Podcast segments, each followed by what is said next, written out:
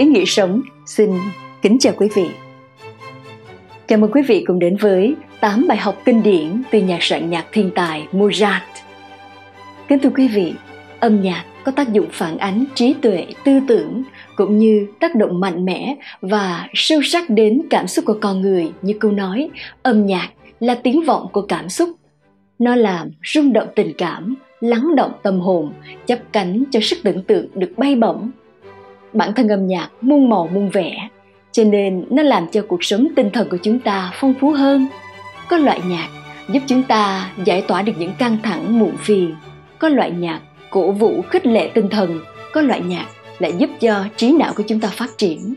Trong chương trình ngày hôm nay, Ý nghĩa sống xin chia sẻ đến quý vị về những câu chuyện về nhà soạn nhạc thiên tài người Áo Mozart.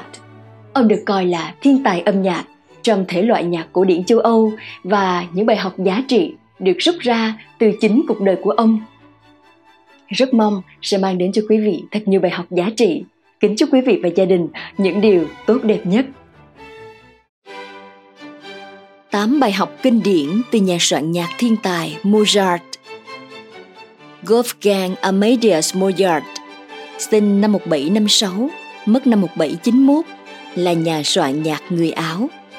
Ông là một trong những nhà soạn nhạc nổi tiếng, quan trọng và có nhiều ảnh hưởng nhất trong thể loại nhạc cổ điển châu Âu. Các tác phẩm của ông được xem là đỉnh cao trong các thể loại nhạc piano, nhạc thính phòng, nhạc giao hưởng, nhạc tôn giáo và opera.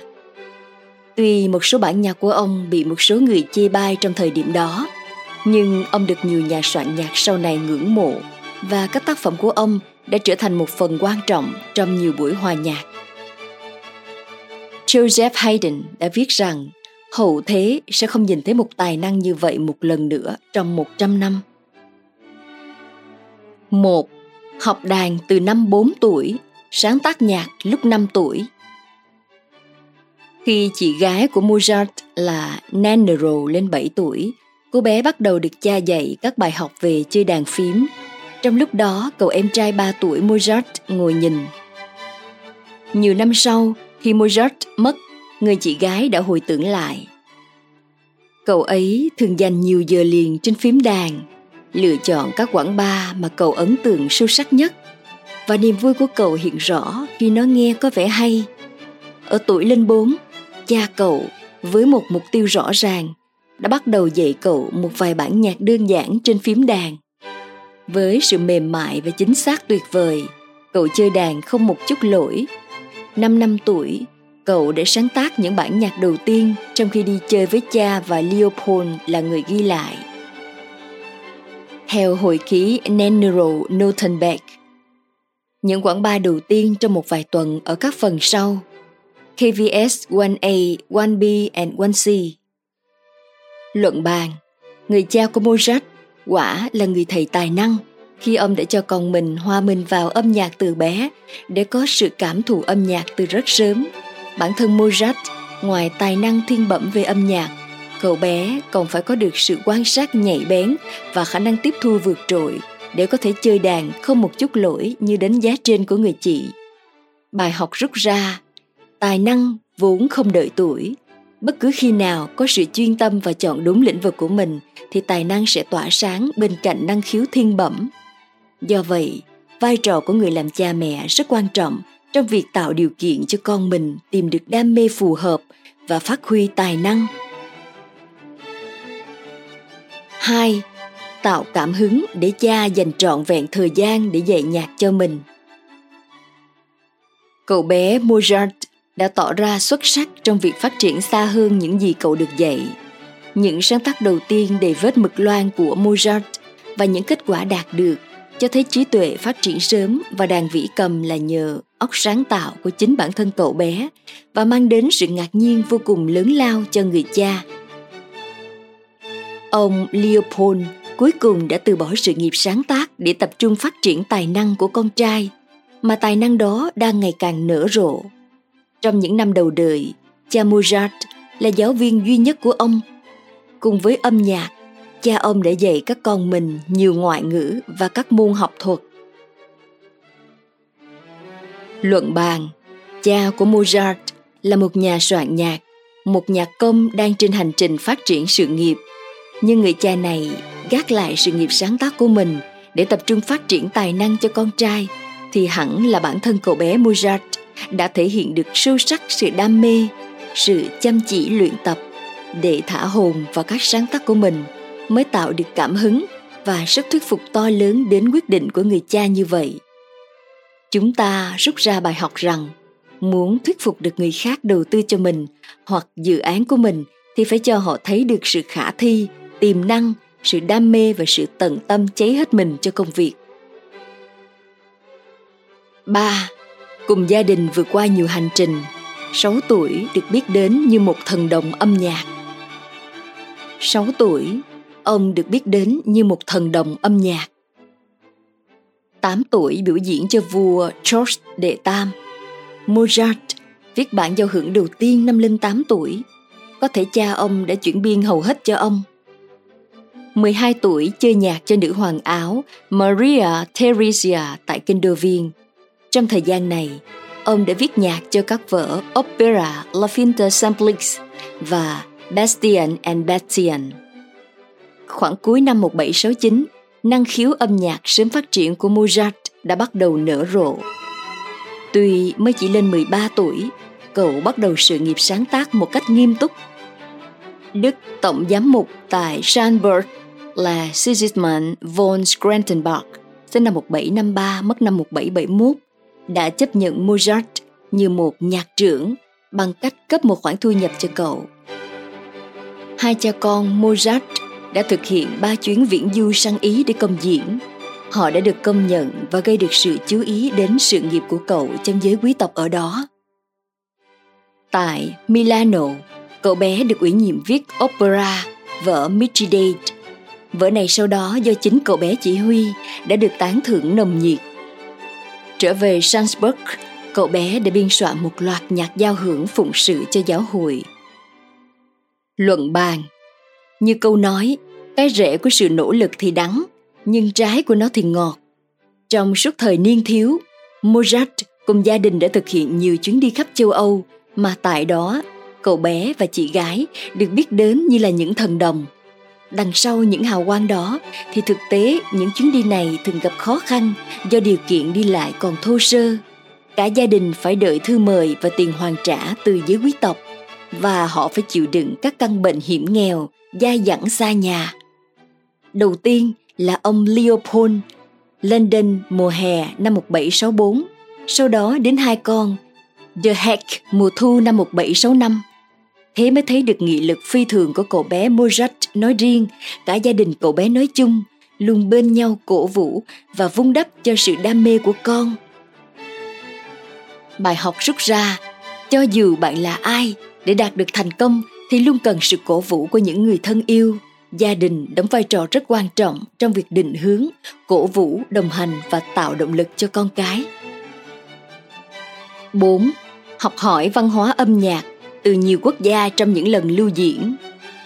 Thuở niên thiếu, Mozart thường xuyên lưu diễn tại nhiều cung điện và nhiều vùng tại châu Âu như Đức, Pháp, Anh, Hà Lan, Cộng hòa Séc, Ý, vân vân. Qua những chuyến đi đó, ông được tiếp xúc với nhiều phong cách âm nhạc khác nhau, đặc biệt là của Ý và Đức. Ông đã rất thành công trong việc kết hợp hình thức chủ điệu của Ý với phức điệu của Đức. Tại Milano, Mozart đã viết vở nhạc kịch Mithridate, Greedy Ponto năm 1770 và đã được trình diễn tạo nên thành công. Điều này dẫn đến sự ra đời của các vở nhạc kịch sau này – Ông cùng cha trở lại Milano hai lần, lần thứ nhất từ tháng 8 đến tháng 12 năm 1771, lần thứ hai từ tháng 10 năm 1772 đến tháng 3 năm 1773, với việc sáng tác và cho ra mắt Ascanio in Eba năm 1771 và Lucio Sulla năm 1772. Cuối chuỗi hành trình cuối cùng ở Ý, Mozart đã viết nên những tác phẩm thánh ca độc tấu đầu tiên mà vẫn còn được trình diễn rộng rãi cho đến ngày nay. Exultate, Jubilate, K165 Năm 1787, trong chuyến viếng thăm Praha, được mời viết một vở opera. Sau đó ông đã viết vở opera Don Giovanni và Eine kleine Nachtmusik. Năm 1789, sau khi tới thành Berlin, ông đã bắt đầu viết vở opera Cursey Fantiled. Bài học rút ra, bất cứ nơi nào bạn đến, nơi nào bạn qua, những người mà bạn gặp đều có điều gì đó rất hay để chúng ta có thể học hỏi. Hãy biến những điều đó trở thành động lực cho công việc, hỗ trợ cho việc sáng tác của bạn để sáng tạo nên những điều thật hay ho, giá trị. 5. Áp dụng tỷ lệ vàng trong sáng tác nhạc Người ta thường nói rằng Mozart rất thích toán học. Nhiều nhà nghiên cứu đã phát hiện những phương trình toán học được viết ngoài lề của một số tác phẩm. Điều này dấy lên câu hỏi về việc Mozart có thể đã sử dụng toán học trong quá trình sáng tác. Không ai trả lời thỏa đáng tần suất áp dụng tỷ lệ vàng trong âm nhạc của ông, nhưng có nhiều bằng chứng xác đáng chứng minh điều này. Kiểm tra các bản sonata piano hoặc thậm chí với toàn bộ các chương trong vở opera của ông. Màn hai của Persephone Duty là một ví dụ tuyệt vời. Người ta có thể thấy rằng tỷ lệ vàng được áp dụng trong các bản nhạc một cách chuẩn xác. Ở dạng sonata, các movement thường được chia thành một phần mô tả, theo sau đó là một phần phát triển và một phần tóm tắt lại. Ví dụ như trong tác phẩm The First Movement Sonata Number One in C major chứa 100 ô nhịp được chia hoàn hảo thành hai phần, 38 ô nhịp ở phần đầu tiên và 62 ô nhịp ở phần thứ hai. Tỷ lệ 0,618 giống như tỷ lệ vàng Golden Section. Nó không xuất hiện trong mọi tác phẩm, nhưng nó có tần suất xuất hiện đáng kể, gây sự ngạc nhiên cho không ít nhà nghiên cứu. 6 giao lưu với những nhà soạn nhạc nổi tiếng. Trong chuyến đi lưu diễn, Mozart đã gặp một số nhạc công và tự mình làm quen với các tác phẩm của các nhạc công khác. Một trong những sự ảnh hưởng quan trọng đó là Johann Christian Bach, người mà Mozart ghé thăm ở London năm 1764 và 1765.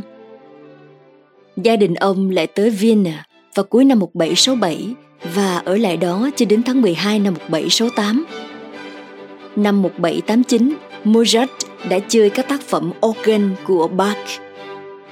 Mozart đã gặp Joseph Myslivicek và Giovanni Battista Martini ở Bologna và được nhận làm thành viên của dàn nhạc giao hưởng Học viện Nghệ thuật Academia Philharmonica danh tiếng trong khoảng thời gian những năm 1769 đến 1771. Vào khoảng những năm 1771, Mozart đã gặp Haydn khi người nhạc sĩ này đang viếng thăm thành viên. Tình bằng hữu phát triển đã mang lại ảnh hưởng tốt cho công việc của cả hai nhạc sĩ về sau. Vào năm 1787, khi 31 tuổi, Mozart đã có cuộc gặp gỡ với nhạc sĩ thiên tài Beethoven. Lúc ấy Beethoven 17 tuổi đã viếng thăm ông khi đến thành viên. Bài học rút ra trong bất kỳ lĩnh vực nào chúng ta cũng nên có những người bạn chung chí hướng để chia sẻ đam mê chia sẻ kiến thức chia sẻ cơ hội và cùng hỗ trợ cho nhau 7. Tạo không gian sáng tạo riêng cho bản thân Mozart thấy rằng sự cô lập là ngọn lửa châm cho sự sáng tạo của mình. Ông từng viết, khi tôi hoàn toàn là chính mình, hoàn toàn ở một mình, hay trong những đêm không ngủ đó là lúc ý tưởng của tôi tuôn trào tốt nhất và giàu dạt nhất những ý tưởng này từ đâu ra tôi không biết và tôi cũng không thể ép buộc chúng theo ý mình bài học rút ra. Hãy dành thời gian cho chính mình. Hãy cho mình không gian riêng để lắng động và làm ra những điều tuyệt vời. 8. Óc sáng tạo âm nhạc bất chấp hoàn cảnh khó khăn tài chính. Vào năm 1782, ông kết hôn với tiểu thư constanza sinh năm 1762, mất năm 1842, là em gái của người yêu cũ Aloysia, mặc dù gặp sự phản đối mạnh mẽ của cha ruột.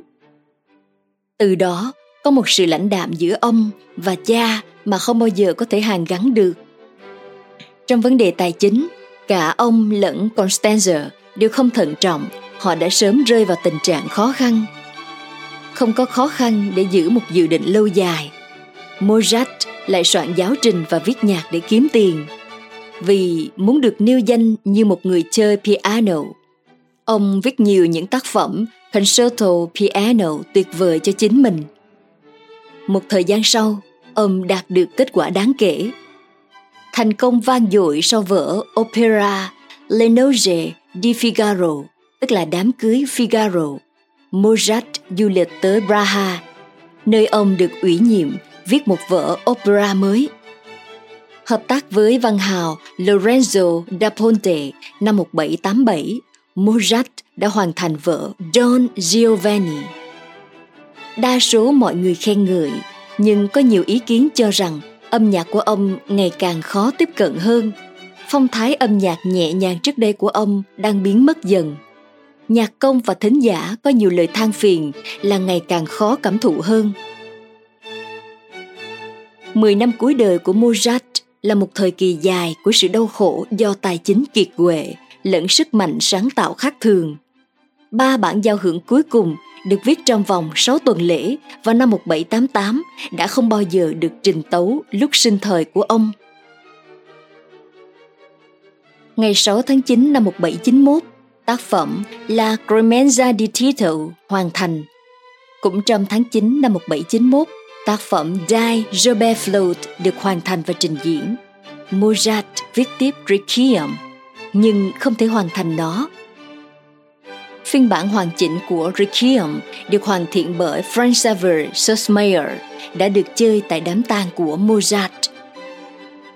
Ngoài ra tác phẩm cũng được trình diễn tại lễ an táng của Napoleon I vào năm 1840 và tại đám tang của Frederick Chopin năm 1848. Requiem, nhạc cầu siêu, là một trong những sáng tác nổi tiếng nhất của Mozart. Nhiều người tin rằng chính Mozart viết tác phẩm này cho chính mình.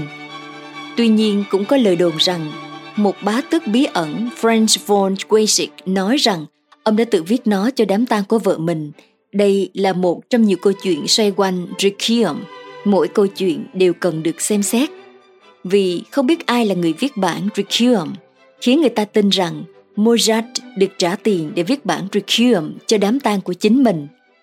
Như vậy, tổng cộng những năm sau này, ông đã sáng tác hơn 200 tác phẩm thuộc nhiều thể loại khác nhau.